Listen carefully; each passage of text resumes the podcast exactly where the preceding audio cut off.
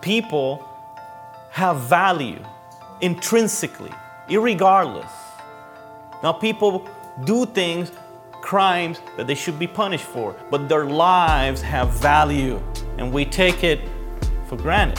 And every time I see these uh, on Facebook about some black dude getting shot by a cop or whatever, there's always like a discussion and, and uh, arguments back and forth, and everything's trivialized in America. Nobody has serious political discussions. Everything goes out the window. But but everybody, nobody stops and reflect the fact that somebody just got killed. Someone's life was taken. For what reason? We don't know. Oh, he was he was doing something like driving without a license and the cop stopped. Okay, I don't care. His life was taken. Did he murder somebody? This is the things that happen when the, the value of human life is tossed out the window because the only thing that will give value to human life is a biblical understanding of man, which is found in Scripture. And the world is not going to know the Scripture unless they're taught the Scripture. And if the church doesn't teach the Scripture, then the world is not going to know it. And we revert back to savagery, basically. Welcome to the Followers of the Way podcast for August 5th, 2018. Today, Brother Omar brings us a message called Statement of Faith, Doctrine of Man. Today, Brother Omar reminds us that God's Word says that we are all created equal and created in the image of God. Brother Omar says that our job as a church and as Christians is to inform others of what God's Word says about equality and how we as humans are all made in His image. Brother Omar says that when we step outside of what the Bible says about how God made us in His image, we turn into uncivilized individuals and we don't value the lives of each other. Now, he'll be reading from the book of Genesis, so grab your Bible and follow along with us as we explore God's Word here on Followers of the Way. We are continuing our continuing continuing series on our statement of faith, but we're moving on this week to the doctrine of man. We've been through 11 sermons of the doctrine of God, four sermons in the doctrine of the scriptures, and we begin our first sermon on the doctrine of man. Our statement of faith says this that God, in his infinite wisdom and goodness, created man in his image to be in relationship with him, and that man, out of his own free will, rebelled against God and fell into a state of sin. That not only Adam, but all of his progeny after him. So, we're going to talk a little bit about the issue of man. What is man? Who is man? What is he supposed to do? What is his purpose, etc. So, if you ever read, if you ever take the time to read a systematic theology, it's a very, very non entertaining, drawn, long, drawn out process. You will find there's always a section that talks about man. Now, fancy word number one is this is called anthropology. The word anthropos means human, and the word logy means the study of. So, anthropology is simply the study of man, and it deals with different characteristics of who man is, what is his purpose, etc. So, we will, we will begin today our sermon on who we are, where do we come from as a people and as a race, who we are, human beings. Now, as always, all societies and all peoples have a story of where they come from, right? There's different uh, creation stories. Everybody looks to their origins, and even secular man has his own story in our day, right? We evolved from monkeys or whatever, and through a process of natural selection, and that's how we became man. So that's an origin story. That's a religion, actually. It's, a story about our origin. So, because we believe that the Word of God is what? Inspired. It's perfect, right? It doesn't have any errors, it doesn't have any mistakes, right? There's a word that we use for that. What was the word? Inerrant, thank you. It's inerrant, and it, because it's inerrant, it therefore is true, and if it's true, when it speaks, it has what? It has authority. When it says something, what it says is right, and therefore that's what it is. Take it or leave it, right? So we're going to look to God's Word to find out about our history as human beings and who we are, what are our attributes. So we will begin with God's Word.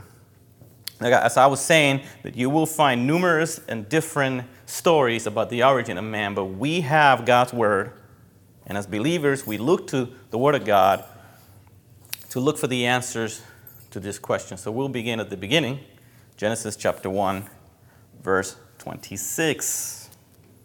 It's a famous passage of Scripture.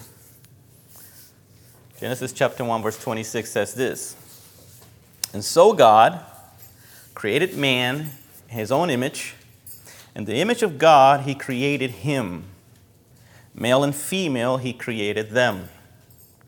Then God said, Let us make man in our image, after our likeness, and let them have dominion over the fish of the sea, over the birds of the heavens, over the livestock, and over all the earth, and over every creeping thing that creeps on the earth. Now You're going to see a couple of things when you look at this text is that man is a unique creation. If you look at the narrative from Genesis up, up until that point, you will see, for example, when God creates other things, He just speaks them into existence. Let there be light, and there was light. You know, let the water separate, and let the land appear, and let the birds fly in the sky, and this and that. But when it comes to man, we see something that is called divine counsel. There's almost like a meeting that's happening. And within the Godhead of God, within the Trinity, there's a conversation that took place. It's like, let us make man in our image and after our likeness. And if you read in chapter 2 the detail of the account, you will see that God takes his hands and he forms man out of the dust of the ground, and then he breathes into him breath of life, and man becomes a living soul. That is a unique narrative. You don't find that with any other creature that God makes. God actually took his time to form, however that happened, we don't know how that happened, but he forms man and then he breathes into him the breath of life into his nostril, and man becomes a living soul. This is a unique being. So, this is the crown of this creation. God saved the best for last. Also, man is the only creature of which is said that is made in the image of God and in his likeness. None of the other beings, none of the other creatures that so far or even after is said to have the image of God, to be a bearer of God's image. Not even angels are said to have or to be made in the image of God. So we see right off the bat that man or human beings are created in God's image. Also, if you look at the narrative in Genesis chapter 2, verse 7, it says this Then the Lord formed man of dust from the ground and breathed into his nostrils the breath of life, and man became a living being. Some translations say soul, some translations say creature. The true translation should be soul.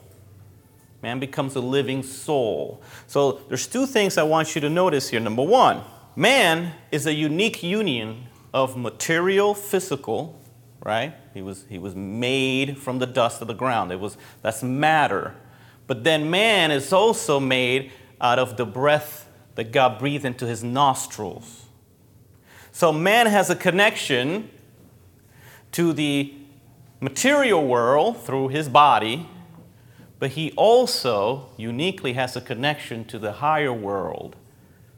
Because when God breathed into his nostril, he gave him a spirit. So man is a union of spirit and matter. That's a unique thing that man has. One of the, uh, I got a quote here from William B. Pope. He was an old Methodist theologian. He wrote in his Compendium of Christian Theology, he wrote this The high distinction of human nature is that in its constitution is a union of the two worlds of spirit and matter, a reflection of spiritual intelligences in the material creation. The immaterial principle is the soul, or the psyche as connected with matter through the body, and the spirit or pneuma as connected with the higher world. This is, a, this, is, this is a unique being that God has just made. So, man is a creature. Not only are we the crown of God's creation, He saved the best for last, but this is a higher being than the other beings that were created. And we know that because they were given a role that is different. In Genesis 1:26 it says, "Let them have dominion over the fish of the sea, over the birds, over the heavens, over the livestock, over all the earth, over every creeping thing that creeps upon the earth." In other words, this is the ruling guy here. This is the guy who's going to be in charge of all the things that I've made. So I gave him all that he's going to need to be in charge of all of this creation. I made him the ruler. I made him the ruling being. So this is the ruling creature. He has responsibilities over all of the earth, and he bears and reflects the image of God. Furthermore, this is important. This is the important part. The image of God is intrinsic to human nature. In other words, it is a natural attribute of humanity. It is who we are as human beings. Eventually, what is a human being? You track it down, you're going to boil it all the way back to he is an image bearer of God. That's what a human being is. Back to William Pope, he says this he says, The image of God is made the first note and attribute of human nature. The first revealed truth concerning our race declares the peculiarity of man as a new thing in creation to be this that he should bear in himself the likeness of his creator. It was the divine purpose that this should be his distinction from every other creature. Hence, this image must belong to his inmost creaturely constitution. In other words, it is, it is what defines him as a being. Therefore, he says, it is indestructible. The self conscious and self determining personality of man, as a spirit bearing the stamp of likeness of God and capable of immortality, was the reflection in the creature of the divine nature. While all creatures up to man reflect the perfections of their Creator, it is man's distinction made emphatic in the act of his creation that he alone bears his image. This, therefore, is the ground of his dignity. And while that dignity belongs to his nature as a whole, it is necessarily found in the part of nature which is not material and therefore imperishable. What that means is it cannot be removed from man. All man have or are bearers or are made in the image of God. You cannot change that. You cannot take that away from him. You can ignore that, but that's part of who he is as a being. It's intrinsic to his nature and therefore is imperishable even after sin. So, the question is to whom does this, does this pertain? Pertains to man, to human beings. So if you're a person and you can track down your bloodline to Adam, then you are made in the image of God. And you're made in his likeness. The Apostle Paul in Acts 17 says this The God who made the world and everything in it, being the Lord of heaven and earth, does not live in temples made by man, nor is he served by human hands as though he needed anything, since he himself gives to all mankind life and breath and everything, and he made from one man every nation of mankind to live on all the face of the earth, having determined their allotted periods and the boundaries of their dwelling place. So God, out of one man, made all the nations of man, all of them in his image. And if this verse is true, and it is, then all men, whether male or female, black or white, young and old, rich or poor, born or unborn, all men, no matter their habitation, their mental capacities, all men are created and bear the image of God and in such they have intrinsic dignity and sanctity to their life, all human life. This idea is found in the scriptures alone. This is Bible teaching alone.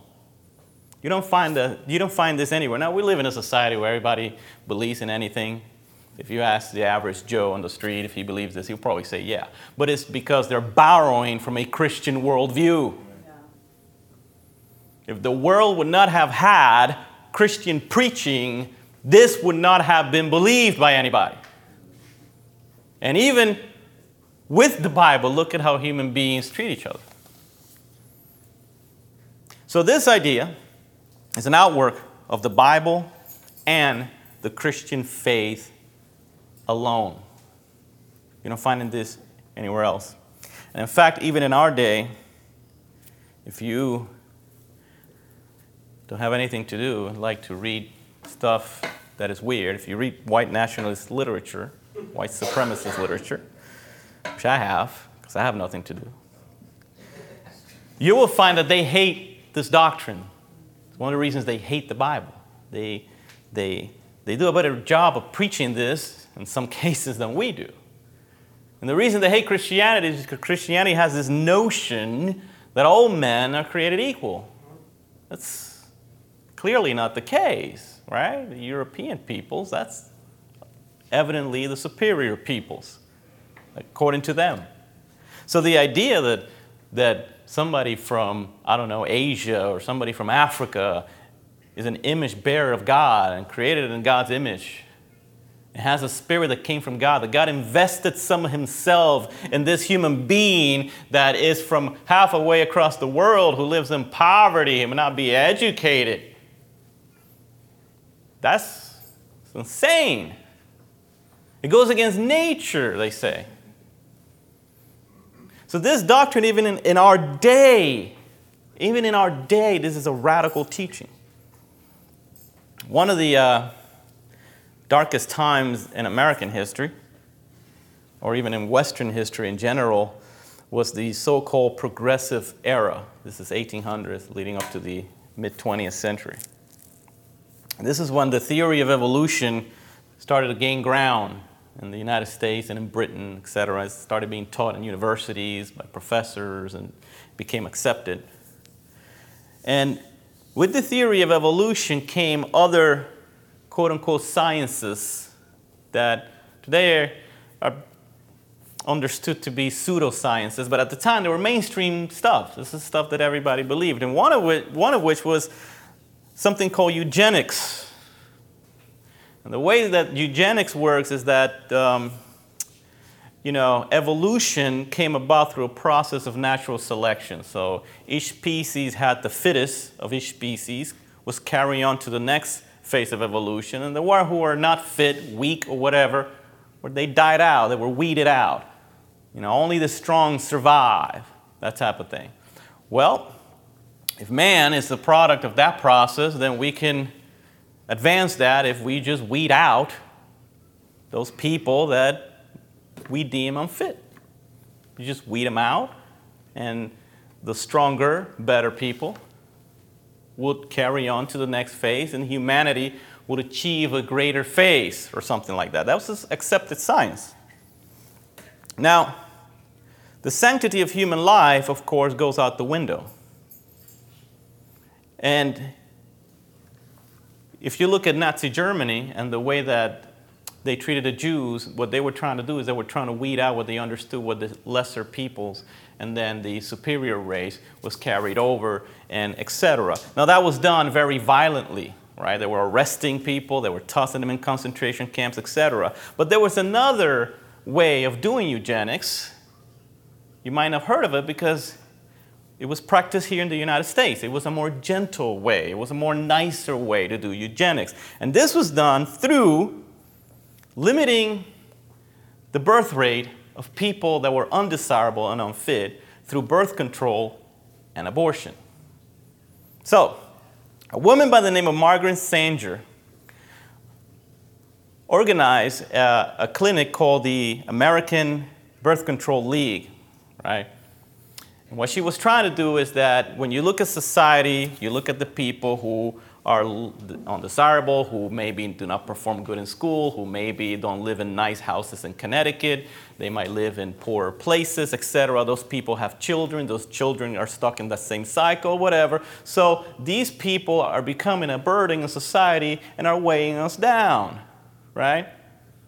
That makes sense if you buy into the original idea of evolution, right? So these people are weighing us down. If we cut them off gently, very nicely, we don't want to kill them.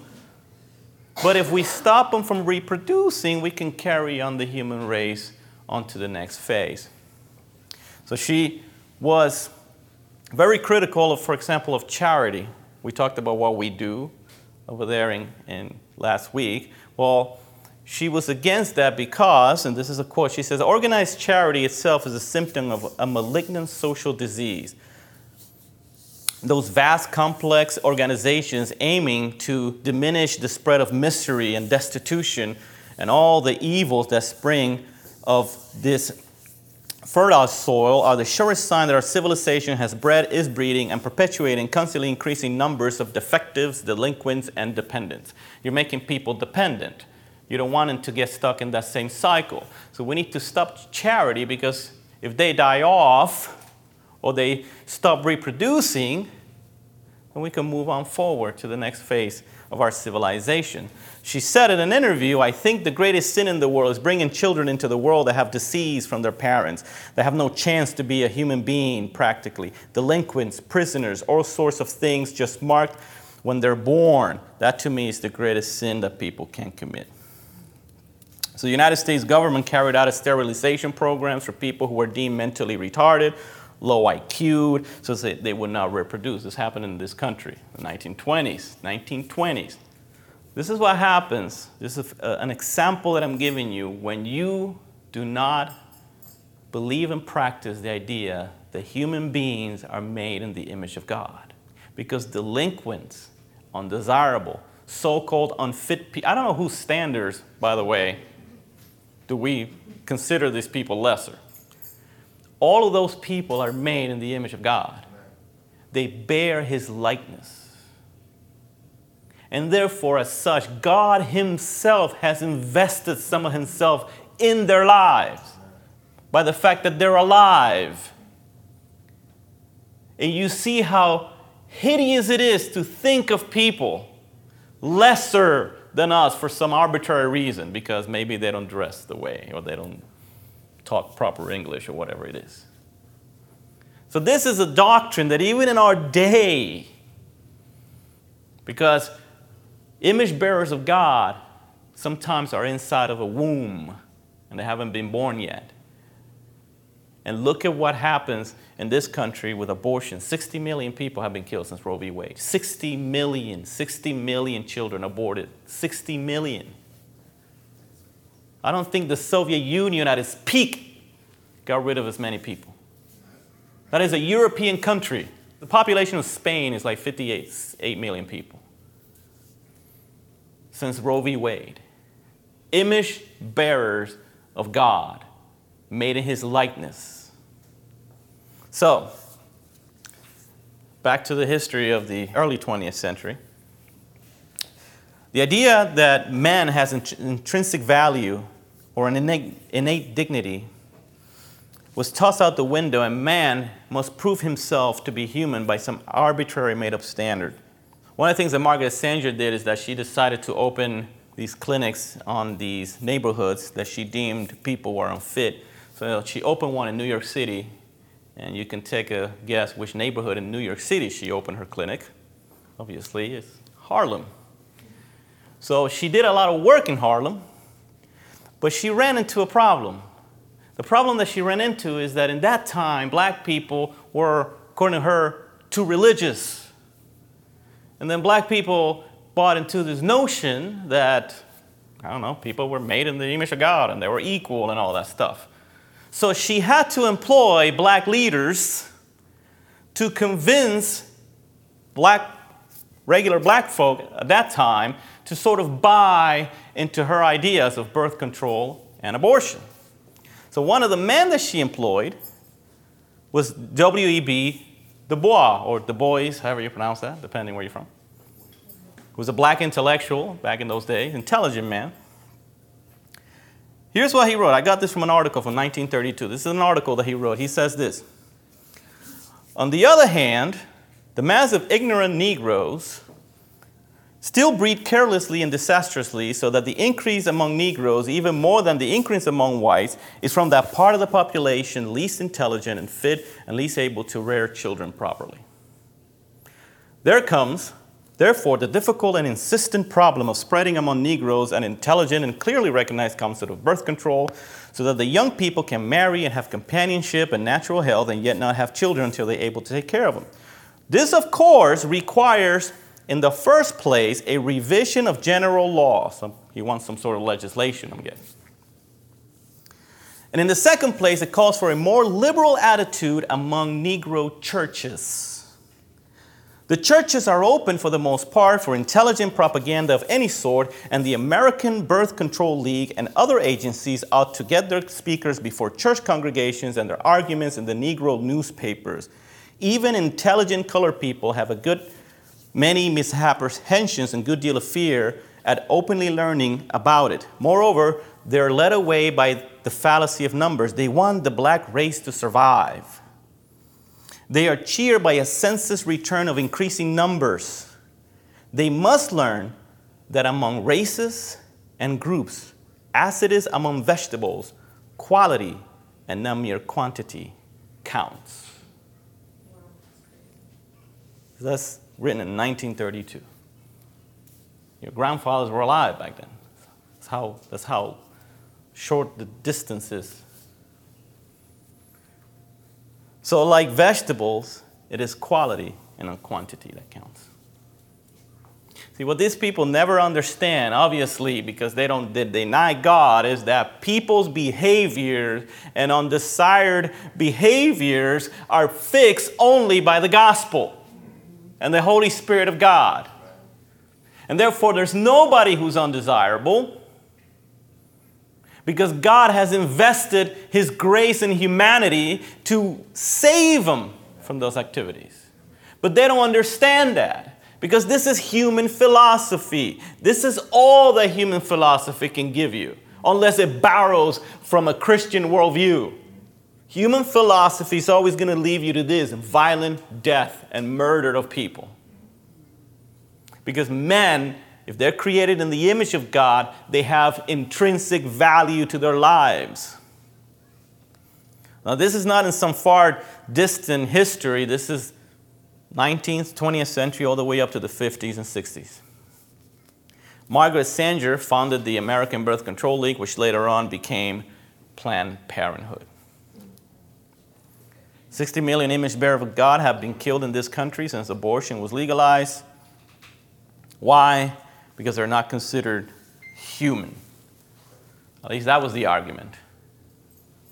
Science has proven that life does begin at conception, so now the argument has changed to, you know, they might be an inconvenience to your life. They might not be desirable to have them if you're 20 or 21 years old. You're not ready to rear children. That's the excuse now. Children with Down syndrome in the United States have been reduced by 70%, and in places like Iceland, they have been reduced by 100%. There's no children born with Down syndrome in Iceland. And the reason is, you would think they found a cure. No. Pregnant women can take a test today that tells them if their baby has an extra chromosome and that it will be born with Down syndrome. So many people are opting for abortion rather than bring them into the world. Once the Bible goes out the window and doctrine doesn't matter, this is what happens. Image bearers of God. They're born with a mental incapacity, therefore, they're not fully human, we think. Moses I found this passage of scripture last night in Exodus chapter 4, verse 10. God is telling Moses to go out to, you know, to Egypt and speak with Pharaoh. Moses comes up with a justification. He's like, I can't talk. I have a speech problem. So God, this is the conversation. God gives him an answer, but here's the conversation. Moses said to the Lord, Oh my Lord, I am not eloquent either in the past or since you have spoken to your servant, but I am slow of speech and, and on of tongue. Then the Lord said to him, Who has made the mouth of man? Who makes him mute? Who makes the deaf? Who makes the seeing? Who makes the blind? It is not I, the Lord. There's no such thing as people with mental incapacities. They're image bearers of God. Simple as that. Leviticus chapter 19 says, You shall not curse the deaf or put a stumbling block before the blind, but you shall fear your God. I am the Lord. But when you, when you don't believe what the Bible teaches, and when we as a church do not emphasize what the Bible teaches, society reverts back to being savages. And murder and the cutting off of human life goes out the window. During the days of the Roman Empire, life had no value. People would get killed for whatever reason. If you looked at the emperor wrong, you would get killed. There was no value to human life until the gospel and the early church, through many years of suffering, changed Roman culture, and Europe went from being some savage tribe mess into being a civilized society where life was respected. Why? Because of the Bible and the preaching of God's Word. Well, the same people, same European people, have tossed the Bible out the window and they're slowly reverting back. And the same thing is going to happen in this country. Life is becoming less valuable in society because people are not believing what the Bible says about humanity, that we're created in the image of God. So that shows you how doctrine is not stuff that gets stuck in the air somewhere. Doctrine has bearing upon real life. As simple as that. People have value intrinsically, irregardless. Now, people do things, crimes that they should be punished for, but their lives have value. And we take it for granted. You know, every time I see these uh, on Facebook about some black dude getting shot by a cop or whatever, there's always like a discussion and, and uh, arguments back and forth. And everything's trivialized in America. Nobody has serious political discussions. Everything goes out the window. But, but everybody, nobody stops and reflect the fact that somebody just got killed. Someone's life was taken. For what reason? We don't know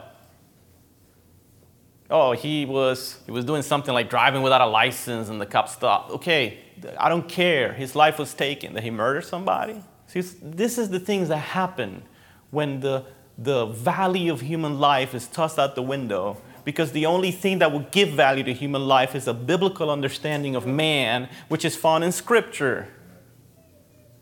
And the world is not going to know the Scripture unless they're taught the Scripture. And if the church doesn't teach the scripture, then the world is not going to know it. And we revert back to savagery, basically. So, the doctrine of man begins with the imago Dei, that we're created in God's image. That's who we are. That's our first attribute. We're created in the image of God. And that reality applies to all human beings, all human beings, whatever they're found, even after the fall. And this is central to the Christian worldview and the duty of the church to promote it. This is why Christ came down and took on flesh. This is why God invested himself in redeeming from man the image that he put in him. God is invested in this world, he's invested in humanity. Because you see what happens when we do not. Roman culture, during the times of the early church, had no respect for human life. Foreigners were treated like animals. People were killed left and right for all sorts of arbitrary reasons that had nothing to do with ethics or judgment. But the Christian faith transformed Europe into a civilized society where men and women have intrinsic right and life and law is respected or was respected. Now, I know I've spoken a lot about political issues. Most of the time it's been political issues. But I want you to understand that something as simple as believing in that men are all men are equal and created in God's image has so much bearing in our real life politically in our everyday life. And even in ministry. And when we go out to feed homeless people understand that those people are image bearers of God just as you are because you might be in a higher plane in society or whatever. You may have a house or whatever. Those are image bearers of God when you go out there. When you go on mission trips to places like Guatemala or Africa or whatever, the people live in poverty. Those are image bearers of God. They have equal value to you. Also, God made them in His image. Male and female created them in His image. Men and women are both equal in their bearing of the image of God, also. So, our treatment of women, our treatment of other people, our treatment of foreigners, and the policies that we support should always have in mind the idea that people, all people, are created in the image of God and they bear His likeness. Simple idea from the scriptures. changed the world. This is, idea, this is the idea behind America. All men are created equal and endowed by their Creator with inalienable rights, life, liberty, and the pursuit of happiness. It's a biblical concept. Thomas Jefferson wrote that not necessarily because he believed it, but because that was the cultural pressure that he had at the time. And even the critics of Christianity say, well, you guys say that you believe that, but what about slavery and all the things that the church the, you know, the complicity of the church in slavery. That's true. That's true. But this worldview that those slave masters had is eventually what abolished slavery. The slave masters who were Christians, many of them, who tried to defend slavery, were teaching the Bible, whose worldview eventually abolished slavery. They were cutting off the branch they were trying to sit on. So slavery was Christians disobeying the Bible, not Christians living up to the Bible. Because if they were living up to the Bible, those Africans that were brought over here would have had rights. And they could have bought off their freedom, etc. Because they were image bearers of God. This is a Christian teaching that has bearing in real life today. And our job of, as a church and as Christian is to promote it in every conversation that you have on Facebook about anything that has to do with any human being, that should be in the back of your head. He's created in the image of God and he bears his likeness at all times. This is who we are as humans. This is our first attribute is that we are made in God's image. I um one of the things that I was, I've been thinking about, about you know, racism and things like discrimination typically flow from white to colors, colored people, right? But in reality, colored people can be equally, you know, Hispanics and black people can be equally discriminating and prejudiced against other people. And we have to be careful as a church because we don't have white people here. It's not on purpose. it's not on purpose. Well, except for Kelly. Um, it's not on purpose. She's a Spaniard. Um,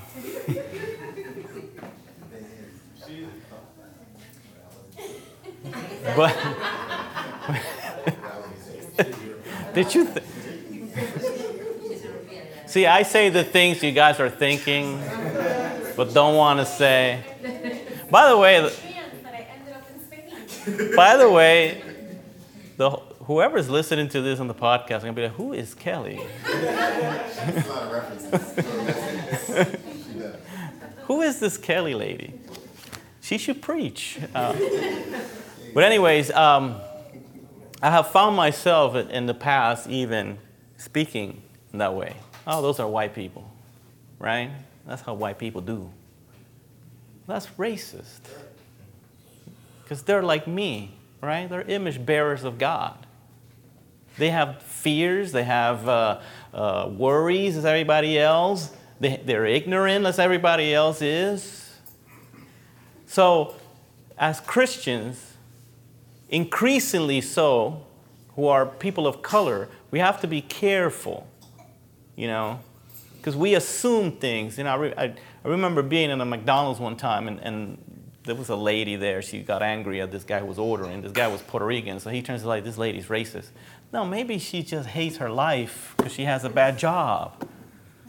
I don't know. Maybe she has three kids and she's crazy and she gets paid minimum wage. I don't know. She doesn't have to be racist just because she didn't treat you the perfect way that you expect to be treated as some king who came to McDonald's. Maybe she's just having a bad day. She's created in the image of God and she bears his likeness just as we do. So, as Christians, these doctrines need to be something that we can put into practice and live out in the real world, even in those little instances and situations in our lives. Because it's really easy to fall back into, you know, the heathen ways of the world. And we can be just as, as evil to consider people as vegetables. And look at their quality rather than quantity. So I pray that we as a church and we know that, that we're a church who tries to be biblical in everything that we do, is that when it comes to relating to human beings as we start um, interacting with more people out in the world, we always keep this in mind because it's a very important doctrine. The first and foremost, as human beings, this is the first thing that we're told in the Bible we are created in God's image and we bear His likeness. Let's pray. Heavenly Father, we thank you, Lord, for your word. I thank you, Lord, that your scripture speaks so plainly and so simply, Lord. But the truths are so profound, Lord, and have so many repercussions in the world in which we live, Lord. I thank you for those men and women of God that in the past fought and taught your word and taught your truth, Lord, even to the betterment of society, Lord. I thank you, Lord, that even in this society, um, as is, it still has vestiges of your truth, Lord. But we pray that as a church that we may be able, as long as we live here, to hold your truth and to push back against the wave, Lord, of, of secular thought or human thought that may try to do away with what your word teaches, Lord. I thank you, Lord, for this congregation. I thank you for your word, Lord, and we thank you for Jesus Christ. Amen. Amen. Thank you for listening to the Followers of the Way podcast. If you like more information about Followers of the Way Church, visit our Facebook page at www.facebook.com forward slash FOTW Church. Again, that's www.facebook.com forward slash FOTW Church. We trust and hope that you've enjoyed hearing God's Word and how to apply it to our lives. Our podcast is updated weekly, so remember to follow us here at Followers of the Way.